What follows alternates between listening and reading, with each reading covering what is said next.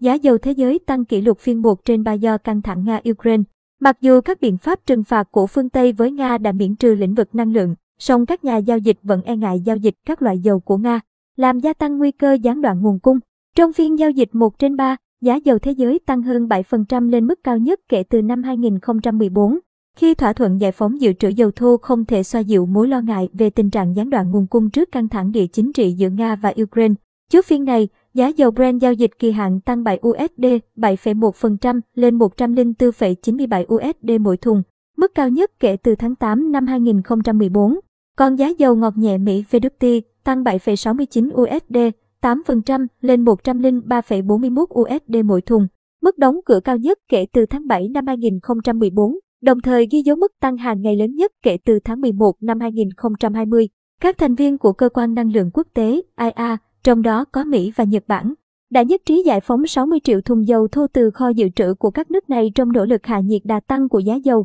vốn đã vượt 100 USD mỗi thùng. Tuy nhiên, thông tin về lượng dầu được giải phóng tương đương với mức tiêu thụ dầu chưa đầy một ngày trên toàn cầu, chỉ càng đào sâu mối lo ngại của thị trường về nguy cơ nguồn cung không đủ để bù đắp cho tình trạng gián đoạn ngày càng tăng. Mặc dù các biện pháp trừng phạt của phương Tây đối với Nga đã miễn trừ lĩnh vực năng lượng, song các nhà giao dịch vẫn e ngại giao dịch các loại dầu của Nga, dẫn đến việc giảm giá lớn đối với loại dầu này, song lại thắt chặt nguồn cung đối với các loại dầu thô khác. John Kilduff, chuyên gia của công ty tư vấn đầu tư Again Capital có trụ sở tại New York, Mỹ nhận định giá dầu đang ngày càng tăng giữa những lo ngại về tình hình Ukraine. Ông cho biết các nhà giao dịch đã thất vọng về quy mô của chương trình giải phóng kho dự trữ dầu chiến lược. Trong khi đó, Louis Dixon, nhà phân tích tại công ty dịch vụ dầu khí Rystad Energy, Na Uy, lưu ý thêm cam kết của tổ chức các nước xuất khẩu dầu mỏ OPEC và các đồng minh còn gọi là OPEC cộng về việc gia tăng nguồn cung cho đến nay vẫn chỉ là lời hứa trên giấy tờ, khi các thành viên tham gia thỏa thuận đang sản xuất dưới mục tiêu đã đề ra.